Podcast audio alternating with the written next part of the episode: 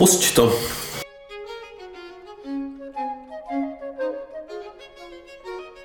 Jak poznáš, že mluvím já, ale hejbe se to? Jo, Jo, dobrý. Dobrý, tak pohoda. Pohoda, vole, ani to nebylo. Ty. vole.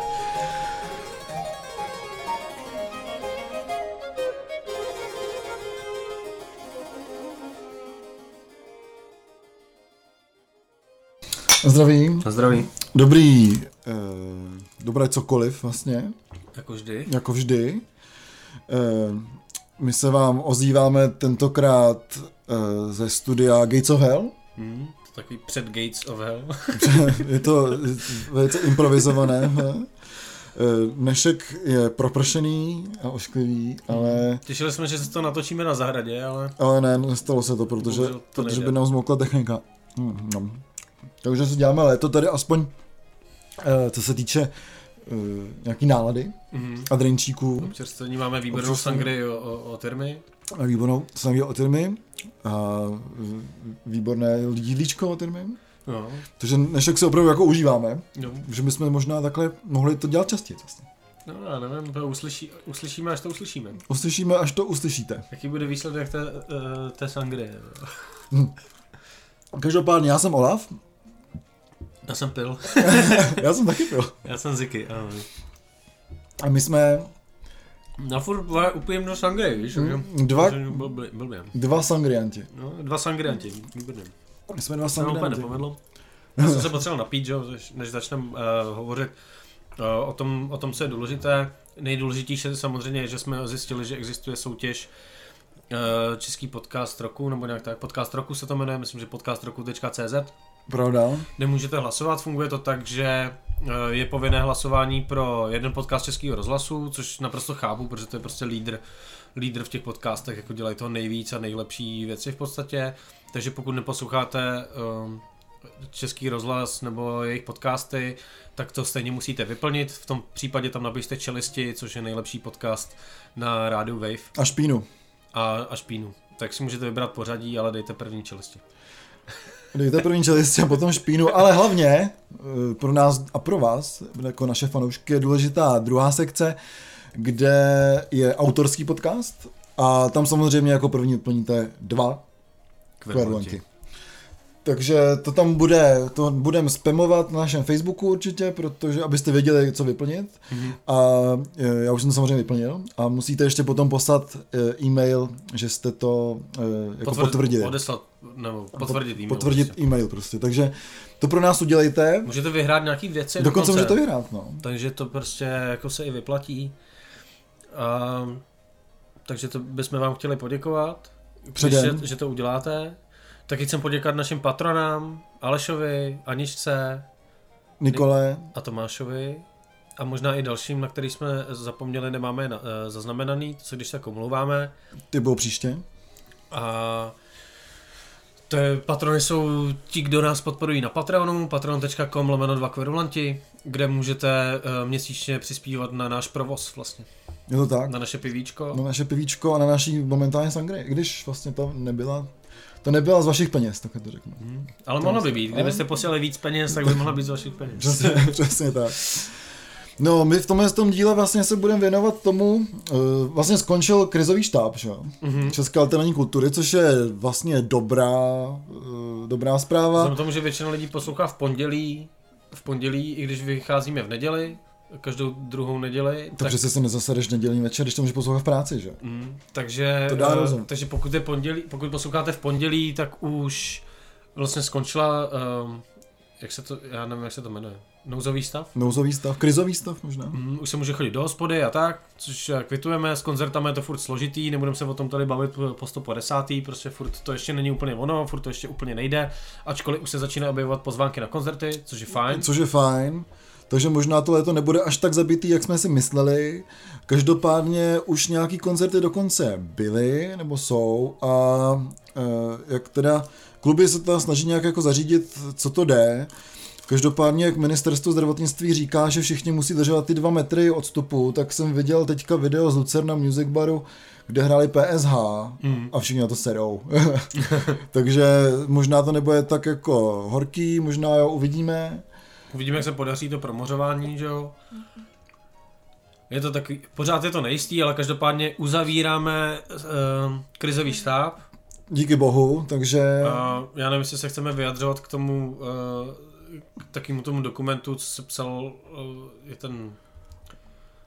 Jo, zachraň hudbu. Zachraň hudbu, no, něco. Zase, zase už se dělají tyhle ty věci, my k tomu prostě máme averzi jako dlouhodobě vlastně. K tomuhle způsobu jako řešení, já bych tomu řekl vlastně jedinou věc, že to, že se dělají koncerty, strašně kvituju, chápu, že to je složitý, ale myslím si, že prostě smysl nemá být nějak apelovat na vládu, která prostě na to stejně bude srát, ale má být uh, způsob, má, má se vymýšlet, mají se vymýšlet způsoby, jak to dělat tak, aby, to, aby ty koncerty mohly být.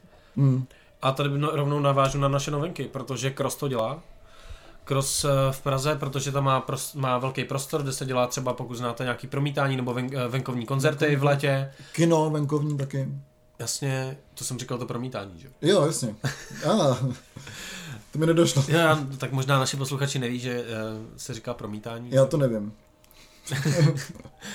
Ale uh, to prostě vzal do svých rukou a začal něco dělat, což kvituju, myslím, to provedení úplně nevím, jak to bude fungovat, protože oni začali dělat silent party, to znamená, dostanete sluchátka a DJ vám hraje do sluchátek, nezní tam hlasitá hudba, Nicméně ty lidi podle mě stejně dělají bordel. Já nevím, včera, nebo včera, my to točíme v sobotu, takže včera v pátek proběhla první ta akce, teďka má probíhat další a nevím, tam jako není za stolik těch sousedů, nicméně si myslím, že pořád takovýhle dav lidí prostě ten bordel udělá, ať, ať chce nebo nechce. Mm. Každopádně je to nějaký krok, je to uh, přemýšlení o tom, jak to udělat místo stěžování si, že to nejde. Což prostě za mě dobrý. Mně se to taky hrozně líbí, aby jsme ještě oplatili, tak uh, tady Liborovi jeho velice optimistickou zprávu z minula, tak já už jsem byl v LOLu mm-hmm. a je to tam krásný. Před LOLem je krásná travička a hrozně se mi líbí ten, komu, ta, ten kolektiv kolem toho holu, protože oni taky se snaží prostě spíš vymýšlet, než uh, aby se stěžovali nebo fňukali, takže před holem už se, nebo v LOLu, Eh, se prostě budou dělat akustické koncerty, budou se už vymýšlet i venkovní pódium, mm-hmm. že by prostě tam byly do desíti do večera koncerty, takže eh, se mi, a budou se střídat na tu louku, takže vlastně taky nebudou rušit nikoho eh, tam z té ulice těch z železnicářů, takže uh, opravdu hrozně kvituju to, že prostě někdo se snaží něco dělat a nejen fňuká prostě, že jim hážou klacky pod nohy, takže podporujte ty srdcaře, protože si myslím, že to má smysl. A má to větší smysl, než podporovat nějaký petice a takovéhle věci. Prostě, Rozhodně, běžte na pivo do lolu. Jako tak ta podpora ze strany státu buď přijde nebo nepřijde, ale nějak se, nějak, se, nějak se tím jako extra zabývat podle mě nemá smysl mm. a pokud chcete někoho podpořit, podporujte lidi, kteří něco prostě dělají, nějak to využívají. Eh, viděl jsem teďka, eh, že v punktu se třeba nahrává nějaká muzika, to znamená mm. využívají ten prostor jako uh, studio teďka, což mi přijde taky skvělý, prostě mám prostor, který má nějakou akustiku, proč to nevyužít, proč tam nahrát něco. Přesně tak a to punktum je krásný. Má krásnou dřevěnou podlahu, takže tam hmm. jako zní to dobře. Jo. Ještě teda možná taková malá uh, vsuvka ohledně punkta, protože mě volal Richard z kolektivu kolem Sci-Hi. Mm-hmm. A schání právě taky nějaký prostor, takže kdybych chtěl udělat ateliér, zkušebny a tak nějaký prostě koncertní sál, takže prostě uvidíme, co tenhle ten kolektiv, který se tím festivalem Sci-Hi vlastně čtyř let, čtyřma ročníkama tohoto festivalu zapsal docela Eh, do nějakého povědomí, eh, takový jako alternativní festivalové kultury. Já jsem tam byl vlastně jednou, jsme tam hráli. A bylo to krásný, bylo to hrozně příjemný, takže jsem zvědavý, co ten, ten kolektiv jako dokáže vytvořit, udělat a kdybyste měli tip na nějaký zajímavý prostor v Praze, tak určitě dejte vědět, buď nám a my to předáme, anebo přímo... Nebo to nepředáme. Nebo to, no, nebo to nepředáme. a, nebo přímo jim, takže kultura undergroundová žije a uvidíme, jak, jak si mm-hmm. bude vést ještě jako dál po této situaci. No. Uh, já bych teda ještě pokračoval uh, jako pozitivní věcí. Uh, jed, jeden z těch koncertů, který se teďka bude, bude konat, který naváže na to, že teda ten optimismus, že se něco bude teda dít, tak je uh, tvůj křest. Konečně. Uh, křest vaší poměrně jako dobře vlastně při, přijatý uh, další desky která, která je boží, akorát já o tom asi už nechci mluvit, protože jsem ji slyšel jako v průběhu toho vzniku tolikrát, že když jsem si to pak pouštěl na gramofonu, tak eh, mi přišlo, že tu desku znám jako 10 let, jo, že to je taková klasika. protože když jsem, jsem ji při nějakých příležitostech eh, v různých fázích jako výroby a to ještě dem, od nějakých demáčů slyšel fakt tolikrát, že jako já bych na to třeba ani nemohl psát recenzi nebo cokoliv, protože prostě to znám z paměti. Jo. Takže eh, to je těžký, jak jako jestli chceš říct něco k tomu křtu, asi, asi by to bylo fajn. No bude to v holu, takže vlastně se podporujeme navzájem, a což se hrozně těším. Eh, a podporujeme se s našima kamarádama, protože kdo jste třeba sledovali náš stream z raketový základny Bratronice, tak eh, s Kitkou, respektive s jeho skupinou Weird Visuals, budeme spolupracovat i v tom holu. Byli jsme se tam mhm. podívat a on byl hrozně nadšený, tam jsou nějaký jako zrcadla, takže vezme tři meotary a bude jeden střílet na strop a dva na ty zrcadla, takže se na to hrozně těším, co se tam jako udělá. A samozřejmě tam bude mít taky tanečnice s maskama od naší kamarádky Simči, respektive Sikry, která tam taky bude mít něco na prodej, takže rozhodně se je na co těšit a já se na to těším hrozně, já jsem trošku nervózní, protože v tom, v tom státě fakt nevíš, co se jako stane, takže řeknu, oddechnu si až potom, co prostě dohraju, jo, nebo odvezu ty věci zpátky do zkušebny, potom k, křest, k tom křtu. Každopádně pořád funguje taková ta vyhláška, že se může hrát jen do 11, respektive všechny to ty hospody musí zavírat v 11, protože virus loví v noci. Mm-hmm. A takže ten je to pravda, no. skončí samozřejmě ten koncert v 11, ale potom tam je ten LOL, což je super, tak, a to je vlastně výdejní okýnko. Takže potom prostě bude party na zahrádce. No to se to těším vlastně jako mm. taky hodně, protože tam je to fakt jako super. Tak to je asi prostě k tomu našemu křtu přijďte 2.6. a je to asi pětkrát odložená akce, takže... Je to úterý teda. A je to úterý, ale vlastně to je jedno. Protože se stejně bude končit 11. Jo. A dobrý. Já přijdu. Potom a co, co taky, a taky tam budu. A potom hned den, den na to se v baladě dělá uh, akce, která jsme Influenza, která je věnovaná právě promořování a bude tam hrát Karel Brown and, his, and Black Magic uh, s Wilhelmem Graslichem. Skvělý projekt, oba dva skvělý projekty vlastně. Takže, takže myslím, že to after v té baladě je jasná, jako, tam hmm. bude možná rovnou z toho našeho křtu. No. A můžu slibovat, ale mám volnou vlastně. Já, já můžu asi. Já říkat volnou. Takže to je pozvánka ode mě. Nebo dvě pozvánky. Hmm. A za, skončíme to smutně asi? Skončíme to smutně, no. A vlastně, abych se nebal říct, asi legendární klub, ve kterém jsem teda nikdy nebyl samozřejmě, jako ve většině legendárních klubů, ale, ale všichni na to pěli hroznou chválu. Uh, Budějovický, nebo Budějský, ty jsi takový místňák, ne? Budějský, no. Budějský, Budějský, Budějský. Budějský klub Velbloud zavřel, skončil, zatáh uh, kovový dveře a uh, je konec. Je konec, no. Oni hledají, myslím, já jsem četl na jejich stránkách, že hledají nějaký prostor, uvidíme, jak to bude, protože víme, jak to jako bývá s těma, s těma snahama hmm. nebo nesnahama. Takže prostě uvidíme, je to škoda, je to zase další z, z lokálních klubů, co zavřel. Vlastně nevím, kde v Budějcích teďka se jako, kde je jako echtovní takovýhle jako klub. Takže je to škoda, no. Je to velká škoda, protože opravdu e, tam hráli ty prostě kapely, které tam mají hrát jako po celou dobu. Takže uvidíme, co se v Budějcích jako stane nebo nestane, ale jako, aby to nebylo prostě ticho, no. No, tak snad nebude, tak e, v Jižních Čechách se pořád něco děje, Eh, je, funguje tam pořád cesta a, a další, da, další zajímavé místa. Nicméně prostě my když to vidíme tou optikou z Prahy, tak nám to přijde, že to je blízko, ale prostě pro lidi z Budějic jako ani to úplně jako, že by jezdili furt na koncerty do tábora, že jo? No, vlastně, jo. Nebo něco takového. A je to velký město a každý velký město by mělo mít kvalitní klub, kde může hrát jak alternativní muzika, tak něco trošku jako víc víc otevřeného, takže doufáme, že se tam objeví nějaký podobný prostor, nebo respektive ideálně ty lidi z toho prostoru hmm. uh, otevřou něco nového, což by bylo nejlepší. Uvidíme, jak to tam dopadne, no, ale Držíme no, palce. Držíme palce, prostě. Posíláme tu, jak to je teďka na Facebooku, něha ne. Péče. Péči. Péče, posílám péči. Já to používám jako mám v péči. no a ty, já koukám na ten náš scénář, jsi neslyšel žádný Albanový. Já nic neposlouchám, jsem na teďka těžký uh, životní období.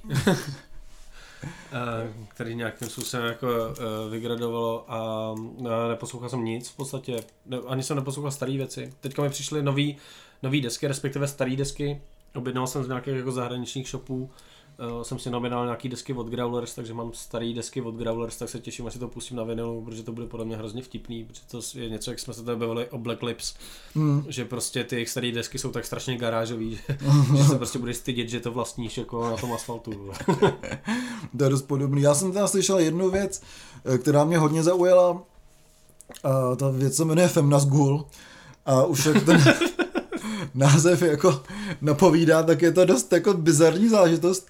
Eh, Mě ho doporučil můj kamarád sám, který eh, dělá eh, v, v pro, no jak se to ne, Sanctuary, dělá gotické akce a dělá taky na Junktownu stage manažera, Je lepší stage manažer na světě, je to tak, který se ožere až po tom, co má práci hotovou, což je, což je v neděli večer. což je v neděli večer, což je úplně, nebo v sobotu v noci, no, což je úžasný. No, genius. Takže zdravíme sama a eh, díky samovi jsem poznal kapelu Femnasgul, což je vlastně jako skvěle udělaný uh, atmosférický black metal. Jsou tam sypačky, jsou tam i ambientní pasáže. Uh, co tam je navíc, tak je heligonka, který by tam jako mohlo být možná i víc. Ale uh, co je tam na té desce jako zvláštní, na té celé kapele, je takový jako rámec, který se zaobírá prostě feministickýma postojema v rámci Tolkienovy středozemě. Což mi přijde jako dost zajímavý. Já jsem chtěl říct ty krávo a pak jako něco tady vysolit a ty to je fakt hustý, to si budu muset poslechnout a jako přečíst si o tom víc. Protože to je úplně totální bullshit. Jako, to je, to je po boží vlastně. jako já, já nechápu, jako, vle, co to kurva je, jaký feminismus ve středozemi, panebože uh, Tolkien vycházel přece jako z nějakého jako středověku, nebo jako asi od raného středověku, že jo, jsou tam ty mýty jako od, eh, od nějakých vikingů, že jo, co se dělalo jako v Anglii, prostě ta středověká historie je nějak jako zpracovaná vlastně do tohle fantazy tématu, je o tom, ježišmarja, já nejsem jako na to nějaký odborník, jsem jenom prostě fanoušek jako tohle jako fenoménu a mně prostě přijde strašně neúctivý do toho rejpat, vole, jako. Já si myslím, že prostě do některých věcí se prostě kurva nerejpe, vole. A a to, jaký měli postavení ženy ve středozemi, odpovídá tomu, jaký měli postavení ženy ve středověku. Jako, a, a měli vlastně lepší. Jako ono, ono vlastně, tam je to hodně progresivní, že protože jedna z nejhlavnějších postav, nebo nejdůležitějších pro to, jak to dopadne dobře, takže po, teďka přeskočte třeba minutu, pokud jste nečetli nebo ani neviděli Pána prstenů. Ale prostě jako Eowyn je jeden z nejdůležitějších charakterů vlastně pro vyzně, nebo pro ten úspěch toho, toho příběhu, že jo? Mm. Protože ona tím, že je žena vlastně je ta hrdinka, je to obrovská jako ženská hrdinka pro mě, jako je jedna z největších ženských hrdinek, lepší, větší než spousta jako superhrdinek eh, jako komiksových, tak ta Eowyn prostě je, je to prostě nehorázně jako badass postava. A, a to, že tam ostatní, že, nebo, nebo Arwen, že jo, prostě spousta Mm. těch postav, pak i v těch dalších jako příbězích je spousta jako těch postav, tak nevím, jestli, možná to třeba není jako uh, rejpavý, možná to třeba vyzdvihuje tyhle postavy, ale jako na mě to působí tak, že se někdo chce rejpat do toho, proč jsou ve, ve společenstvu samý chlapy a tak, jako, Mně ale se to mi to- přijde zvrácený. Mně se to hrozně líbí, protože tohle to si myslím, že opravdu vystihuje jako tu postmodernu. Jo. A tož mi přijde jako super, takže jsem toho vlastně fanoušek. A jsem fanoušek i toho žánru, a jsem fanoušek té desky, takže my vám ji zase dáme do komentářů a napište nám, co si o tom No, my jsme nikdy myslíte. nic do komentářů nedali. Já jsem dával minule. Fakt? Jo, já Já, jsem tak si, já jsem si to nevšiml. protože ta ko- ko- korona ve mně tu, řeknu, zodpovědnost tady jako vzbudila, takže Já se jsem taky, si to já si to taky rád poslechnu. No. je to fakt dobrý. Musíme to tady propašovat do playlistu. Rozhodně, rozhodně si myslím, že to je třeba. No a tím vlastně končíme a dostáváme se k našemu velkému tématu, nebo tématu tohle z toho Jo, dílu. já jsem dokončil, já jsem dokončil uh, Sangriu a mám tady připravenou rezervní plechovku, tak myslím, že teďka je čas, abych ji otevřel. Udělal jsem takovou znělku. Ano, ano, Naší určitě. takovou, že vždycky, když se otevře něco, tak je znělka, že jo? Vždycky čekám, to je nervózně. ale- Výborný. No a tohle ten zvuk vlastně eh, bych řekl, že eh, krásně uvádí i to, o čem se budeme bavit a proč se ten díl jmenuje tak, jak se jmenuje. A budeme se bavit o živácích a pivácích. Že piváka už máš, protože To mě léto, No. léto bude asi chudý na ty akce, nebo vlastně nevíme prostě, co bude. Z velký festivaly jsou všechny přesunutý na příští rok. Uh, takže, takže vlastně jsme si řekli, že si tak jako zaspomínáme na uh, nejlepší živáky. No a, a hlavně na ty, na který se můžete v nějaký formě podívat i vy. A hodně podle mě navazujeme na to, jak jsme tady mluvili eh, o livestreamech. Navazujeme konkrétně na to, mě to napadlo kvůli tomu, že jsme tady hodně vychvalovali zvuk, který mají houpací koně na živém albu ze Soul Kostela, Mm. který dělal Honza Bramburek. A já jsem to hodně jako doporučil právě, že je skvělý, že tady je takovýhle zvukař, který ho sleduju dlouho a že udělal i fakt jako skvělý živý album. A my se budeme bavit vlastně o různých aspektech eh, toho, proč jsou ty věci zajímavé. Protože něco je třeba zajímavý kvůli zvuku, ale spíš se budeme věnovat vlastně té atmosféře, si myslím, podle Mhm. toho, co, co jsme si vybrali nakonec. že budeme se bavit o, o věcech, které vystihly atmosféru té doby. Mm. Líbí se mi, že vlastně na žádném z tom koncertu, o kterém budeme mluvit, tak jsme nebyli. Jo, takže vlastně to je jenom zprostředkovatelská záležitost. Uh, takže Ani jsme nemohli být. Ani jsme nemohli být, no, jasně. Takže se mi líbí, že vlastně tu zkušenost máme stejnou jako vy. Mm. Nebo možná někdo z vás někde byl. Jako. Ale my to vlastně nemáme nějak chronologicky, nebo trošku vlastně chronologicky. Já bych, já bych jako přeskakoval, vyzobával bych z toho, jak to máme napsaný, mm. protože mě jako úplně první věc tady na mě koukají ty MC5. Mm, jasně. A to je podle mě jako přesně ukázka toho, to je vlastně jeden z prvních jako takových těch živáků, který mu se dá říkat živák, jako, Určitě, že to jo. je živák, je to prostě živý jako prase. A Kick Out the Gems, deska z roku 69. Mm. Je... Záznam z Detroitu, myslím, že to je je prostě jako album, který je vlastně studiový album, nebo oni to vlastně vydali jako studiový album, to není vydaný jako nějak jako zvlášť jako liveko, ne? Nebo je to jak, jaká je historie toho alba? No je to vydaný jako liveko prostě a je to legendární LPčko, protože MC5 prostě položili eh, základy punku spolu se Stooges a eh, není jako překvapení, že ty kapely se znaly vlastně dobře a jak v té knížce, o které jsme se bavili, eh, Kill Me Please, tam je že uh, Stooges vždycky chodili za MC5, protože měli vždycky dobrý hašiš. Mm. Takže tahle ta scéna prostě byla živá a vlastně je živá. Zajímavý je, že kytarista Sonic z MC5 byl manžel uh, Patty Smith, Jasně. vlastní dvě děti. Takže, taky se jmenoval Smith. Takže celá, ta, celá tahle ta punková kultura je vlastně jako propojená hrozně i co se týče těch jako vazeb mezilidských ale tenhle ten živák je, to je živák nad živáky prostě, jo. To je neuvěřitelný, lítá tam elektrika z beden prostě, jo. Je to je to fakt živák. Jako. Já, já, to právě jsem takhle vyzob, jako, ačkoliv to nemáme vlastně napsaný na prvním místě to naše seznamu, který jsme psali stejně na přeskáčku, vlastně hmm. oba dva na jednu. Uh, protože tohle pro mě je vlastně ten stavební kámen toho, proč uh, pak někdo vůbec přemýšlel, jak ten živák udělat, nebo na základě to přemýšlel, jak to udělat, hmm. aby vlastně přenes tu živou atmosféru, což není jednoduchý. Jasně. Uh, proto pak má smysl chválit někoho, kdo to umí udělat dobře, že to není jako sterilní, dokáže to zachytit tu atmosféru. A my se budeme bavit právě o tom, že uh, dost často tady máme věci, které jsou zaznamenané i uh, na videu. A v dřívější době aby se to zaznamenalo na videu, tak byl potřeba poměrně velký štáb a ten výsledek byl vlastně takový, jak kdybys to dneska natočil na mobilu. Mm. A v dnešní době se kolikrát záběry z mobilů používají do nějakých oficiálních sestřihů. A každý velký festival uh, ty velký jména točí, takže na YouTube se můžeš podívat na uh, každý, tu, na každý všecko, tour, no. jako každý kapely, hmm. tak vždycky z nějakého readingu nebo takovýchhle festivalů to je, jo, z Glastonbury prostě. Jasně. Takže pokud jako jsou takový ty velký světové kapely, zadáš si tu kapel, kapelu Live 2018, tak tam máš prostě záběr z readingu z Glastonbury, z těch velkých, hlavně mm. anglických festivalů, ale i třeba z Ameriky. A to je skvělý. A pak jsou uh, to, o čem se bavíme, o těch live sessions, jo, tak jsou věci z KXP, které někdy vlastně jsou natočený, takže to je jako live session a někdy to je ale koncert i s lidma, mm, jo. kdy takhle byly třeba skvělý Idols, nebo ty, skvělý King Khan the Shrines. Jo. Takže tohle vlastně taky existuje. Takže dneska těch možností s tím videem je jako víc. Ale to neznamená, že ty věci vznikají lepší, protože já když se kouknu hmm. na ten seznam, tak my se tady hodně motáme jako v období uh, konce 60. let, v 90. Jsme hodně velký důchodci takový, řekl bych. Jako. Uh, já si nemyslím, že to je tím, že dneska ty dobré věci nevznikají jako živáky, ale je tím člověk zahlcený a nic z toho hmm. nevyčnívá. A my se chceme bavit hmm. o věcech, které trošku asi vyčnívají, nebo jsou trošku neznámý. Já jsem některé ty věci objevil jako náhodou vlastně. Hmm. Jo, takže, protože třeba na konci, nebo od poloviny 90. let, možná dřív to začalo, ale myslím, že ten vrchol je tak jako konec 90. let až rok 2010, dejme tomu, byly takový ty profesionální živáky hodně. Mm. Jo, takový ty jako velký, velkolepě prostě natočený, Jasně. Uh, natočen, natočený videa s perfektním zvukem v obrovských arenách nebo venku, mm. jo, s hodně kamerama tak a každá kapela musela, velká kapela musela mít takovýhle živák prostě, mm. jo.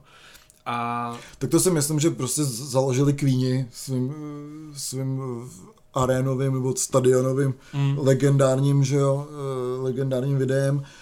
Nejen z Budapešti teda, ale, ale i na stadionu ve Wembley, takže si myslím, že tam je nějaký takový, řekl bych, ten základní kámen těch jako obrovských eh, stadionových koncertů, že to fakt přinesli kvíně. Jako. Jo, jasně no, tak já pak jsou samozřejmě takové věci a o tom, já tady o tom vlastně nechci mluvit, protože to je úplně jiná kategorie, ale uh, The Wall od Pink Floyd, hmm. ale právě tím, že to je vlastně film, uh, který propojuje vlastně spoustu různých žánrů, tak je to něco, co by si zasloužil vlastně nějaký vlastní jako vstup a zařazení někam jinam, než do živáku. Budeme se tady bavit vlastně o věcech, které jsou jenom o té muzice a o tom, jak vypada, vypadalo to tour. Jo. A proto tady neuslyšíte možná spoustu věcí, které byste od nás čekali, které máme eh, rádi, mm. ale mají ten přesah vlastně někam, někam jinam a je zbytečný to porovnávat uh, s Kick Out the Gems, což je náš jako výkop takový. Je to, opravdu, to je opravdu výkop, no, Kick Out. no, když jsme v těch 60. letech, tak já už tady netka tyjo, koukám na to, co vlastně položilo základy toho festivalu nebo festivaly kultury vůbec.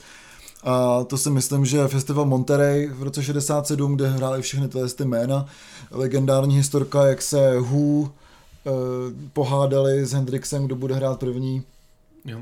aby nejvíc vyniklo to, kdo bude rozmacovat ty nástroje.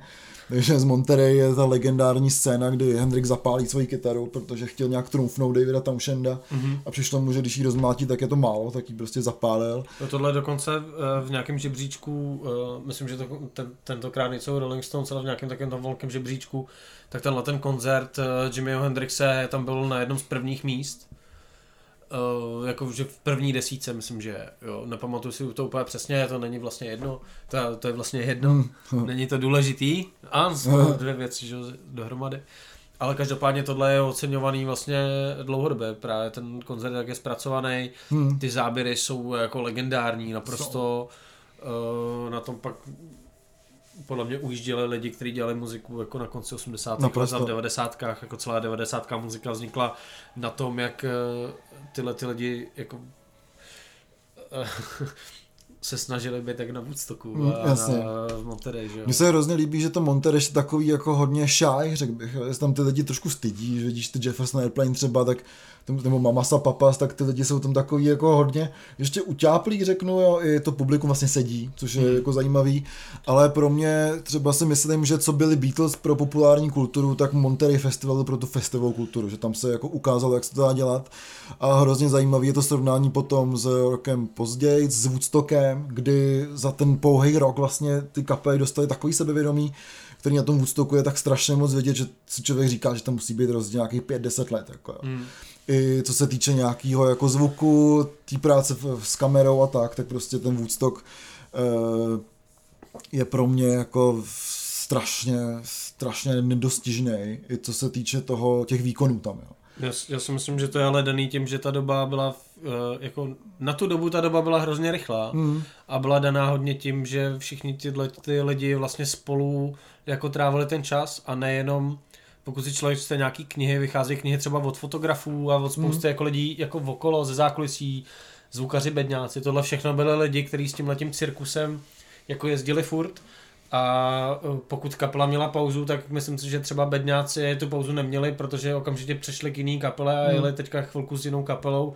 Ty lidi se hodně točili, znali se mezi sebou, byla to obrovská komunita lidí, já na to narážím věčně, jo. to je prostě tenhle fotograf fotil všechny, pak tady byl jiný, byl tady nějaký reportér z Rolling Stoneu, který prostě uh, s těma kapelama jel prostě, jo. Mm, jel s těma no. prostě cel, celý to turné, pak třeba se zasek u jiný kapely a tyhle lidi, jak tam žili, tak takhle stejně žili všichni ty zvukaři, uh, osvětlovači a tyhle lidi mm. a ty vole, prostě když jsi v tom furt, tak se to prostě naučíš, i když jsi začínal jako prodávat zeleniny. Mm, to si myslím, že je pravda. A ten Woodstock je toho vlastně docela dobrý důkaz, jo, protože opravdu uh, já žasnu nad tím, jak ty lidi natolik jsou sjetý, tak jaký podají výkony. Uh, to, jak je to dobře za prvé nahraný, že to je fantastický zvuk, na to, že to je prostě živák a když vidíš tam ten mikrofon, všechno to jsou nějaký šury, že jo, i kytary snímají prostě, že by dneska člověk tě poslal do prdele s tím, že jak mu to chce snímat. No je to všechno absolutně fantastický a je to video tříhodinový, eh, ten dokument o Woodstocku mm-hmm. je mhm. absolutně skvělý. Takže pokud to, to všichni znají, takže... Santana krotící kytaru. Přesně, a Morning Maniac Music a, a tak dál, takže opravdu Woodstock je, je král tohle z toho a opravdu se různá, řeknu, odborná literatura i z té jako kulturní antropologie nebo hudební antropologie k Woodstocku pořád vrací, protože to fakt je jako obrovský fenomén. A aby jsme uzavřeli ty, ty hypizácký šedesátky, šedesátky, tak eh, ten poslední festival, který to vlastně uzavřel, byl festival Fantamontu, který eh, končil velice neslavně, protože eh, Rolling Stones byli možná výborná kapela, ale promotéři asi moc dobrý nebyli a úspěch Woodstocku nezopakovali na poušti Faltamontu, protože si pozvali jako ochranku Hells Angels, který byli tak tak řeknu agresivně v nepohodě, že tam prostě člověk vidí, že urážejí kapely, perou se s nima a pak z někoho zabili. Jako jo. Takže mm. to neskončilo moc slavně, celá ta era, vlastně to je ten eh, tenhle to za dva nebo za dva a půl roku vlastně skončilo, no. že prostě se začal dělat takový ty festivaly, už řeknu daleko víc profesionální a ten komunitní duch se z toho takový víceméně vytratil. A na velkých festivalech se to nikdy nepodařilo uh, navázat, hmm. ať se bavíme třeba o té eh, značce Woodstock, abych hmm. tomu řekl, to je prostě značka. To je značka, Woodstock. jasně, to je firma jo, že, Woodstock. Že se pokusili tohle dělat, tak vlastně ty, jako to prokletí vlastně tam bylo furt, jo, jako uh, tam se stávaly právě nějaký násilnosti, hmm. že jo, na těch koncertech, jako i, i v pozdější době, když se to někdo pokusil jako obnovit, a nikdy to nebylo takový jako právě na tom úctoku, který byl jako tečka za těma 60. letama. Mm, krásná tečka jako a, a pokud jako vás zajímá tyhle, jako ten na ten přístup, tak jako v České republice něco takového existuje. V těch jako undergroundových mm. komunitách se dělají tyhle ty festivaly. Uh, ať se bavíme o těch věcech, které jsou jako uh, z pohledu těch uh, jak bych to řekl, z té starší generace, co dělá, co dělá třeba Stana Pence, hmm. Kozí Mejdany nebo Skalákův mlín a ty, tyhle, ty, tyhle ty akce, o kterých tady občas mluvíme, tak to se ale, jako, je to takový hypízácký, ale spíš to směřuje k tomu undergroundu, hmm. který takovýhle byl. A nebo pak prostě ty akce, které jsou, uh, vychází spíš z té jako mladší strany, že jo, jako, nevím, po, Povaleč a Zelífest. Mm, jasně, ty jako volnomyšlenkářský festivaly, tak ty na této bázi jako fungují, ale jo. jsou prostě menší, protože v tom větším, protože já si myslím, že všichni moc dobře ví, že prostě jakmile je to moc velký, tak eh, to přestane fungovat kvůli lidem. Mm, jo a zároveň ty lidi dneska už jsou zvyklí jako na daleko větší eh, řeknu pohodlí, než na Woodstocku, kde prostě půl milionu, půl milionu lidí sedělo na dekách a nějak se o sebe museli postarat. Jako. Mm. Takže dneska prostě všichni už chtějí kraftový pivíčko tady z klimatizovaného bárku. Jako. Mm, jasně no takže se to už jako nezopakuje. No a co tam máš ty teda? Já jsem teďka mluvil dlouho o té jako době. Jo, já, já myslím, že vlastně může mít trošku, chro, uh, trošku chronologicky, protože já tady mám poznamený ještě strašně důležitý živák uh, pro celý jeden fenomén a to je uh, Johnny Cash at Folsom Prison. Naprosto. Což prostě uh, Johnny Cash se prostě rozhodl navzdory všemu, navzdory tomu, že uh, to v nahrávací společnosti nechtěli, to nikdo nechtěl, kromě něj, že prostě zahraje v tom vězení. A vznikl takový fenomén, že prostě ve vězení hrála každá jako, to je hodně americký fenomén vlastně, mm, určitě, ale, ale každá každá větší americká kapela prostě má živák nahraný i z toho vězení, kdo to nemá nahraný, tak tam hrál. Tak tam seděl. Promítá se to i do té do, uh, i do české scény samozřejmě, protože kromě nějaké jako činnosti a takhle kapel, tak uh, co mi přišlo hodně sympatický bylo, když loni uh, hrálo povodí ohře na Borech, mm. takže to na ten, tahle ta věc jako existuje, hraní pro ty vězně, přináší nějaký kultury a obrovský, obrovskou zásluhu na tom má tohle album. Jako. Mm. To je, za prvý je to naprosto skvělý album. Je na tom vidět, jak si to Johnny Cash užívá. A jak se to užívá i ty i to publikum, jako jo, že opravdu tam je vidět ten hlad po té kultuře, mm-hmm. tak jako prostě e, taková nějaká, řeknu, vyprahlost potom, takže člověk vidí, jak to prostě, nebo slyší, jak ty lidi hltají každý slovo. Jo. A hlavně jako Johnny Cash v té době je obrovská hvězda a jeho písničky k tomuhle prostředí vlastně patří, on o tom hmm. hodně zpívá, takže ty lidi se v tom našli. prostě, já občas jsem k tomuhle skeptický, jo, proč by prostě nějaká takováhle kapela tam měla hrát, jako jenom přináší tu kulturu, já si myslím, že tohle je mnohem víc, hmm. že to je vlastně, že Johnek ještě mu ukázal, že uh, mu na těch lidech záleží, co jsou v tom vězení, co si myslím, že ve většině případů tak není, ty prostě se tím chceš zvidit, zviditelnit, hmm. je to nějaký marketingový tah, uh, samozřejmě těm lidem v tom vězení uděláš radost, hmm. ale na málo kterou muziku se může někdo jako takhle navázat jako tř- konkrétně na tu hudbu Johnnyho Cash z toho roku 68, jo, to prostě zpíval v podstatě jenom o střílení lidí, loupežích a tom, jak sedíš ve vězení. On přesně jako zpíval příběhy těch lidí, takže proto to hmm. má takovou jako atmosféru, protože on k ním vlastně mluvil, jako by mluvil k ním v hospodě, jo, Proto, se, proto jsem říkal, že pro mě je strašně dobrý, že tohle udělal třeba Povodí oře, který hmm. chápu, že třeba v tom vězení ty lidi neznají, Jo, je tam spousta lidí, která vlastně ani kytarový, kytarovou muziku neposlouchá, ale myslím si, že ten Sisiho jako hlas, pro, eh, hmm. ty jeho texty vlastně hodně o tomhle prostředí vypovídají, ze kterého ty lidi pocházejí, takže se to můžou najít. Jasně. A to mi přijde jako důležitý, že to je nějaká dramaturgie, je to něco, co se tam hodí, mluví k těm lidem. Že má to smysl, přesně. Ale zároveň trošku povznáší, protože si si hmm. přece jenom je takový intelektuál, že ačkoliv prostě uh, vzeš, vzešlej z vzešlej z nějaký jako špíny tyhle, jako západních Čech. To není nic proti západním Čechům. špína je všude, kromě Prahy. Ne, v Praze taky. V Praze taky, všude špína. Všude špína ale... I v rádiu špína. Hmm. Všude špína. No a když jsme teda v těch 60. letech, tak dokonce já jsem včera, co tady jsem tím mučil Péťu, eh, tak je podle mě jeden z nejlepších vůbec asi, nebo za, za prvé nejlepší živák Jamesa Browna pro mě a mhm. zároveň jeden vůbec z nejlepších živáků vůbec, ač kvalitativně jako příšerný, jo? že ta kvalita toho uh, sejmutí jak obrazového, tak zvukového není moc dobrá, ale je to James Brown v Boston Garden v roce 1968, kdy vlastně je docela zajímavý si představit to, že pořád jako když se to jako samozřejmě rozvolňovala, tak pořád v Americe fungovala obrovská segregace, obrovský rasismus, a prostě tyhle ty koncerty byly nejen jako kulturním fenoménem, ale zároveň jako hrozně politickým.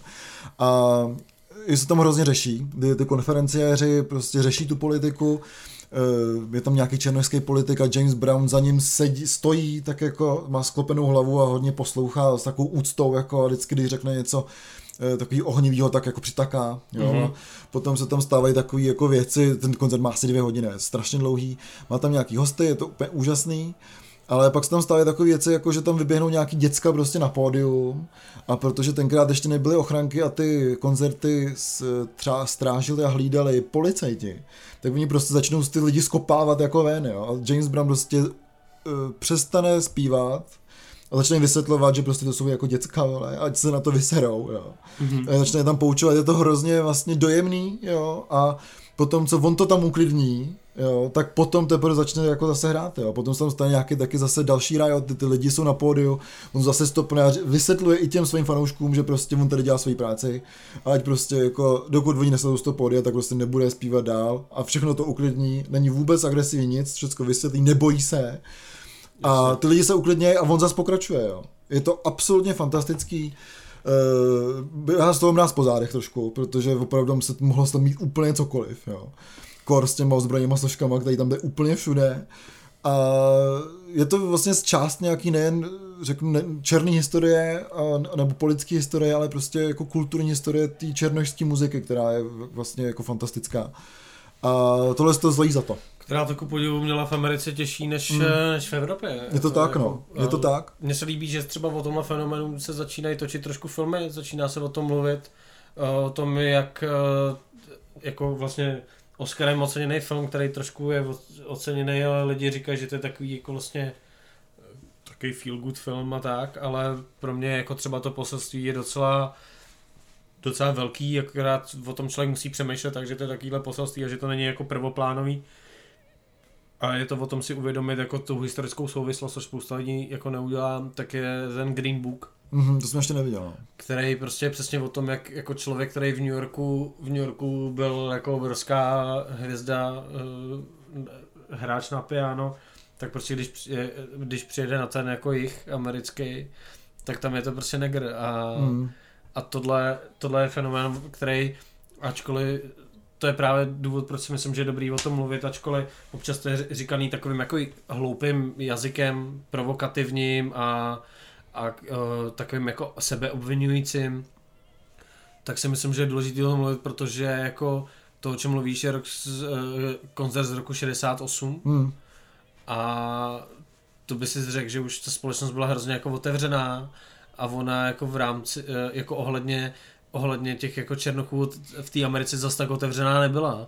Přesně tak. A ačkoliv prostě obrovský hvězdy eh, jako muziky, jako bluesu a rock and rollu a, a soulu samozřejmě, tak to byly primárně vlastně černý, černý hmm. žánry, ale ještě v 50. letech jako my teďka posloucháme ty černochy, ale ta bílá většina tam poslouchala jako lidi, kteří byli Beloši a tu hmm. muziku přehrávali a o nich vlastně nic nevíš, protože ve srovnání s těma černochama byly strašně nezajímaví a byly to hloupí jako kopírky. Jo. Je to tak. Takže to si myslím, že tohle je hezký pohled na to, to vidět jako naživo a uvědomit si, že to je rok 68, není to tak dávno. Hmm.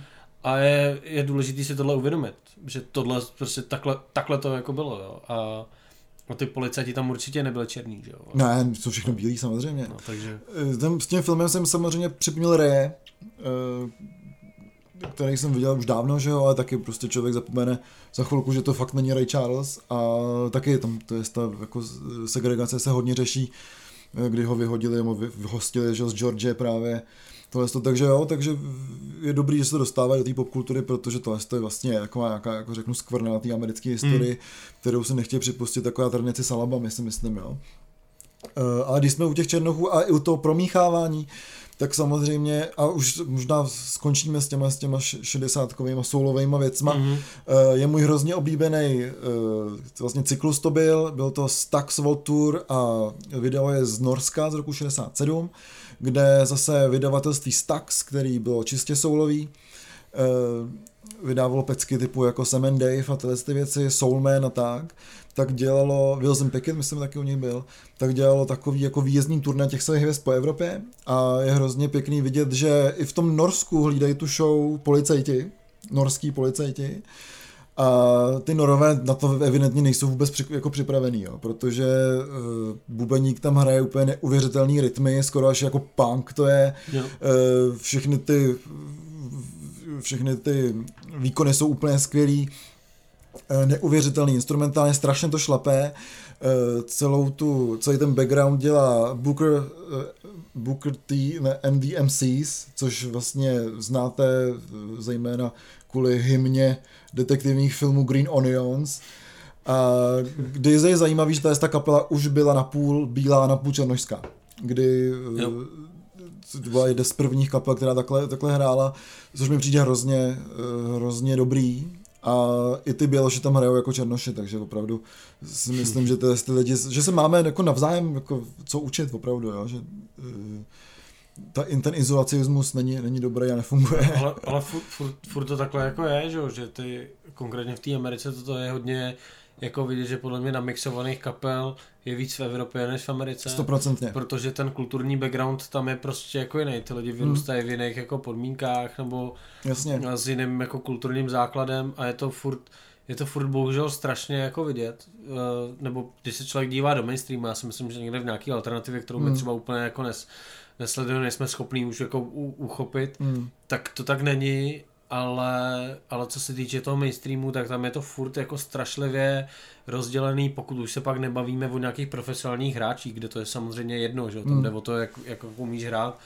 ale to, eh, jak ty lidi spolu zakládají kapely, hmm. tak ta kapela je buď bílá nebo černá, jako hmm. to je prostě úplně, úplně neuvěřitelný a, a prostě člověk by si řekl, že když v devadesátkách prostě hardkorový kapely jako hráli, takže tam byl někdo černý a někdo bílej, tak to bylo jako hardkorový, mm. že to byly ty hardkorové kapely, že tam pochopili, že nemá smysl se dělit. Jasně, tak, to byl třeba Dead Kennedys. Tak bys řekl, že ty vole, tak je rok 2020, mm. tak to už by měla být norma, jako v 90. to bylo takový vlastně, mm. ještě na začátku 90. let to vypadalo jako, že to je neobvyklý, ale ono se tohle nikdy jako nesmíchalo a hmm. jako těžko o tom mluvit, protože já té americké kultuře úplně nerozumím, nebo tomu, jak tam ty lidi jako žijou a fungují, ale myslím si, že to furt je hodně vlastně rozdělený. Určitě jo. je to, ško- je to vlastně hrozná, hrozná škoda, protože ve chvíli, kdy to spojíš, tak je to vždycky takový jako zajím, zajímavější, mm. že spojíš dva různý, různý jako backgroundy těch lidí, jo? že někdo dva různý světy, přesně no. vyrůstá v jiném prostředí než někdo jiný, ale když se potkají někde na jednom místě, založí spolu kapelu, tak je to mm. jako zajímavý prostě, no. Co mi to připomnělo, tak a to už ti odpustíme, to je to řeknu rasistický politický téma. No, my tak možná, mluvíme hrozně rasisticky. Já si myslím, že někdo by nás jako na, na je to, je to možný. jsme rasisti. Já, já, to tak nemyslím. Já to, je to možný, ale... neumím to vyjádřit. Já jsem vlastně rasista. ale to mi říkala moje kamarádka, která uh, žije v uh, Nebrasce v Lincolnu a myslím, že byli někde v Chicagu a taky je to možná otázka toho, že i ty afroameričani si to berou jako svoji kultura chrání si, jo. Že ona říkala, já jsem prostě, jsme tam byli na výletě a nějak s nikomu nikam nechtěla a jsem říkal, že půjdu někam prostě na jazz. A přišel jsem do klubu a byla jsem jediná bílá. A teďka na mě všichni koukali, co tam kurva jako chci. A já jsem se nedala. A pak už jsem se s kamarádi a jako vzali mě úplně v pohodě. Mm. Ale že prostě bylo divný, že tohle z toho klubu přijde bílá holka. Jako. Aha. Hmm. Jo, takže oni možná to je to tím, že oni to, berou jako svoji kulturu, která vlastně jim zůstala. No, tak je, to tam, jo, tak... je, to tam dlouho, je to tam dlouho jako zažitý, no. Mm, jo, že prostě člověk vůbec jako neví, no, a že vlastně ta segregace funguje třeba i z té druhé strany nebo takhle, jako. Mm. Fakt to jako, je otázka prostě na sociální věci, ne na nás, jako. na sociální věci. Poslechněte si podcast Dva sociální vědci, ale tam vám to řeknu. Dva asociální věci. Jo, to jsme ale my. Jsme my.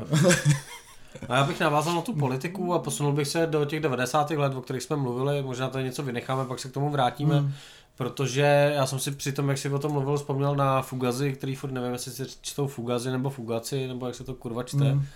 Protože jsem si vzpomněl, když jsme připravili ten díl, že jsem ti posílal nějaký video, který byl hrozně hustý, že oni hrajou někde venku a tak napůl tam prší, je tam evidentně hrozná zima, je tam spousta jako lidí. Ale nějak jsem ti to posílal. A pak jsem se to video snažil najít.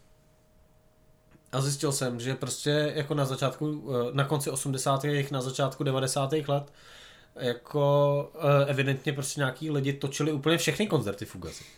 Že jsem to nemohl najít prostě. Ale myslím si, že to je jako nádherný jako výlet do 90. let. Je pod, zadat si prostě Fugazi Live 92, ono vám tam pak vyplivne 94 a 6 a tak. A podívat se na ty videa, to občas to je jedna písnička, občas to je jako celý koncert nebo půlka koncertu a tak. A tohle kapela, která je vlastně strašně jako zajímavá, byla hlavně hodně jako politická, takže hmm. tam jsou i věci, kdy hráli před Bílým domem, pro, eh, vlastně jako protest eh, proti válce v Iráku první. No, tenkrát to ještě šlo, mám no, Jak se to jmenuje? První válka v zálivu. Jo. Aby jsme, aby jsme mluvili ve správných termínech. A, termitech.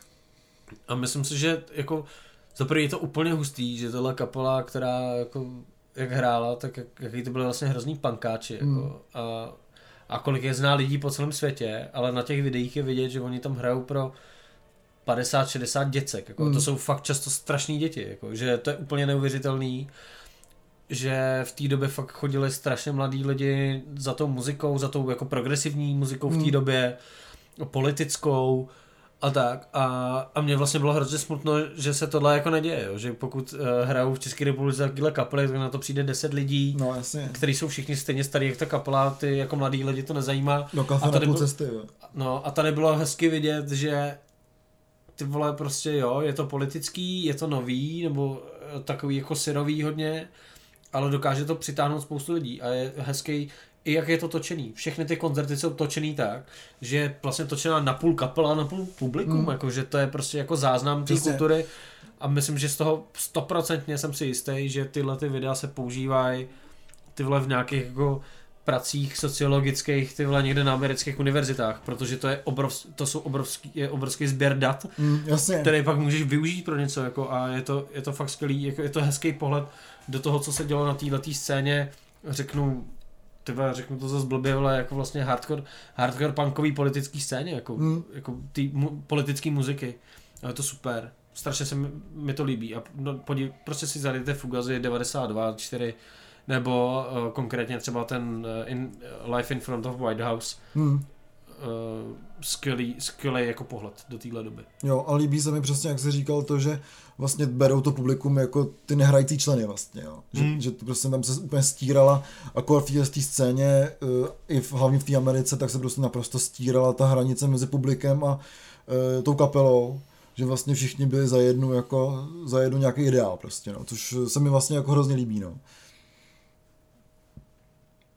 No, já nevím, jestli si chceme ještě nějak jako pros, pros, prostřídat, nebo jak to vezmeme. Já totiž jako na tohle vlastně můžu navázat jako jinou věcí, a to je uh, koncert Smashing Pumpkins na konci roku 91, je to fakt na Silvestra.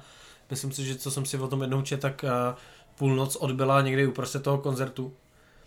A je to, v, met- je to v klubu The Metro v uh, Chicagu. Chicago. Chicago. A ty vole, pro mě je tohle větší grunge než celá Nirvana dohromady. Jako tenhle ten konkrétní koncert, kdy za prvý Billy Corgan má vlasy, docela dlouhý vlasy.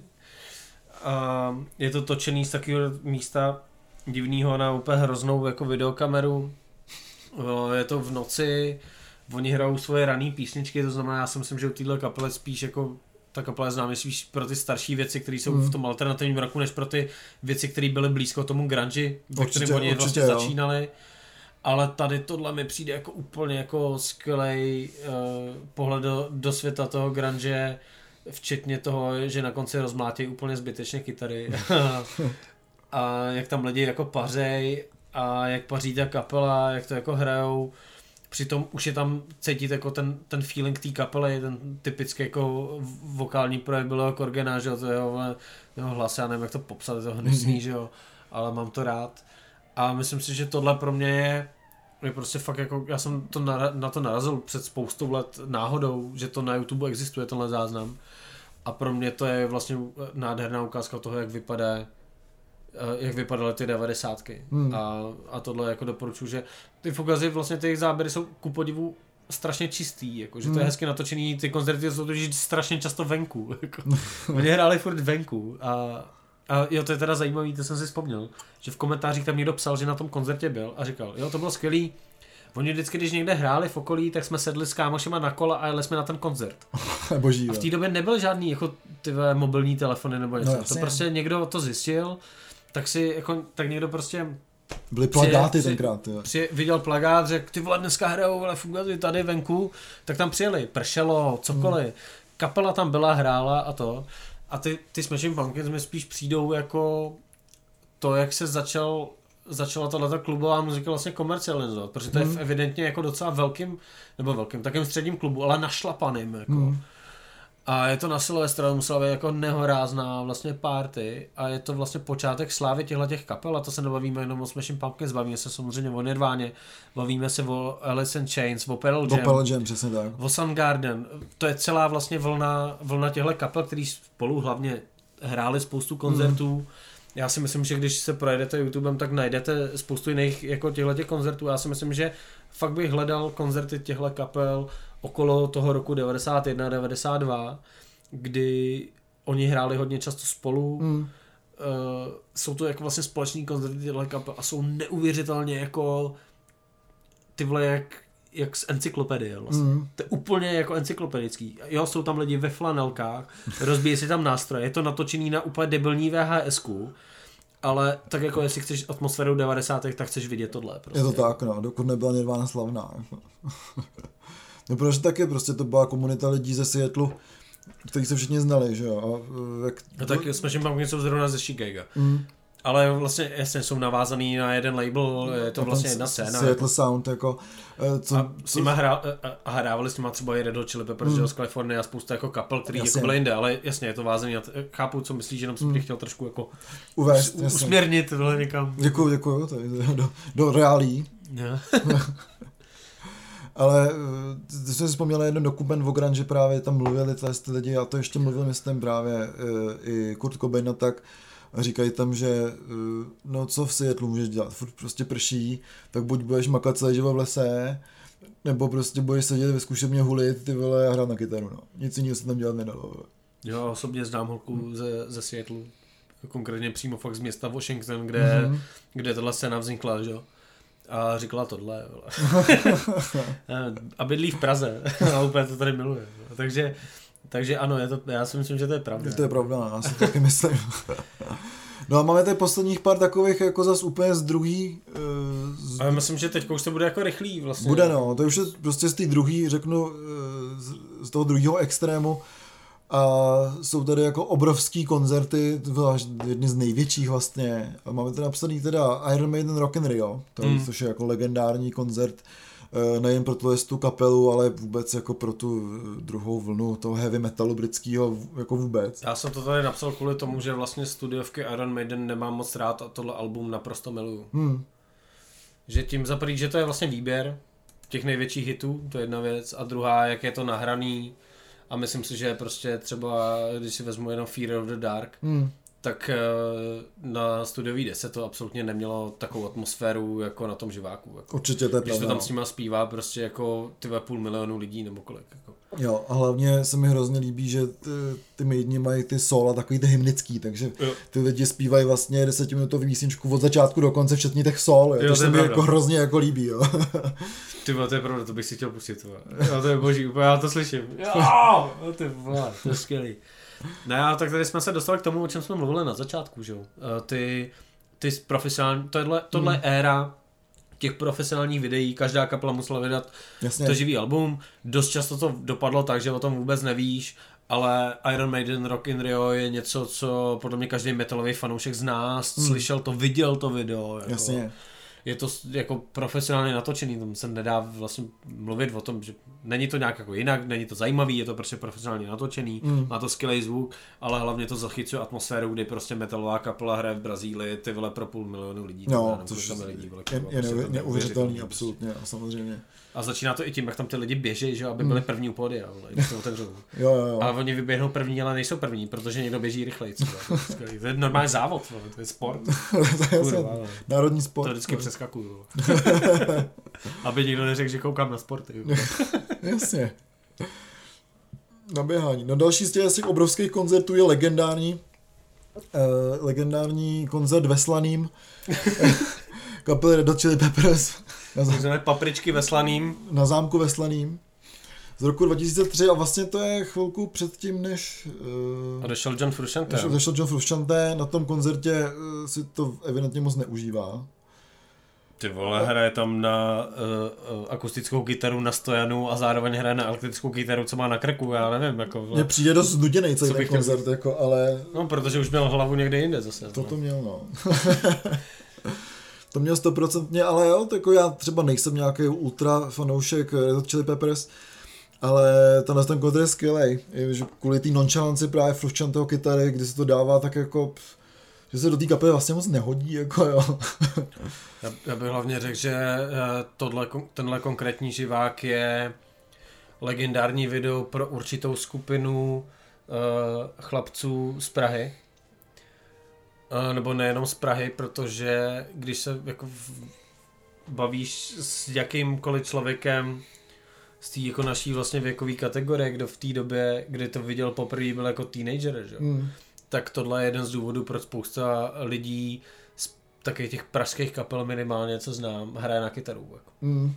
To věřím. Že tohle, tohle video, že prostě jasně znali jsme ty desky nebo tak, ale jako co, co jsem se bavil v backstage se spoustou muzikantů, tak všichni lidi, všichni ty muzikanti, kytaristi a všichni to znají tohle video a tohle video třeba pro podle mě fakt českou pražskou scénu, která jako vznikala tak jako, že první koncerty, nevím kolik, 2010 nebo tak, jako hmm. to znamená, že prostě tohle video viděl, když byl někde jako na, na základce na střední, hmm. jako tak uh, pro spoustu lidí tohle je ten bod, jako když si řekl, že chceš hrát na kytaru. To je něco jako lidi, kteří jsou zase o pár let starší, tak pro ně jsou jako obrovský třeba Blink-182 a tyhle hmm. ty jako kapely, tak prostě pro, pro tu moji věkovou kategorii je to tohle video. Jako. Tohle je prostě ten důvod, proč posloucháte spoustu skvělých kapel vlastně jako v Praze. Fakt, fakt prostě nevím, co jsem se bavil, tohle všichni znají a je to tím, jak je to dobře zahraný, jak je to udělaný, jak komunikují s tím publikem, hmm. tam vidíš, že ty můžeš fungovat jako obrovská kapela a zároveň fungovat jako v klubu. Jako. Hmm, je to tak. Co jsem, ty vole, nevím, kde jsem to viděl na velkém koncertě na Stounech, vole. Jako. Hmm. A jenom, že ty mají jako obrovskou jako praxi, ne, že by Red Hot Chili Peppers praxi neměli, ale spíš bys od nich čekal, že budou taková ta jako moderní hmm. kapela zavřená jako na tom, na, na tom pódiu a vlastně nejde úplně ven, ale oni vlastně jdou hrozně ven hmm. a je to hrozně provázané s těma lidma a, a i to tak je natočený, protože je to tak, no. tam jsou hodně záběry na ty lidi a oni to pak používali hodně v klipech, když vidíte mm. jako klipy, které jsou provázané vlastně s tím publikem, jsou jako trošku živý koncert, trošku s lidma, tak oni to s tímhle hodně často pracují a snaží se vlastně prodat ten, co jsme se tady bavili o tom jako hardcoreovém punkovém přístupu, mm. že propojíš ty lidi s tím, tak tohle Red Hot Chili Peppers dělají vlastně na té velké stage, protože z toho vzešli, oni vzešli z toho mm. malého, že A tady na tom koncertě to je hrozně vidět. Tam jsou strašně často záběry na lidi, jak prostě tam paře, jak uh, i na ty lidi, co sedí úplně vzadu. Mm, jak se to užívají, no. Protože to bylo, uh, Slane Castle je prostě ty vole nějaký hrad a u něj je obrovská louka, jako. A ty lidi sedí úplně jako, že kolem nich nikdo není a oni sedí úplně strašně daleko, protože ono, když jsi daleko, tak už je jedno, jak jsi daleko. Mm. A tam si to užívají po svém, mají tam deku, nebo tam tančej, nebo něco a je tam obrovský prostor, kde si to můžu užít. No. A to proto, jako, proto jsem to sem dával, že si myslím, že je to třeba důležitý živák pro určitou skupinu lidí. Jako. No to, to, to, to procentně, no. Možná někteří z našich posluchačů jsou ty lidi. Jsou ty lidi, přesně tak.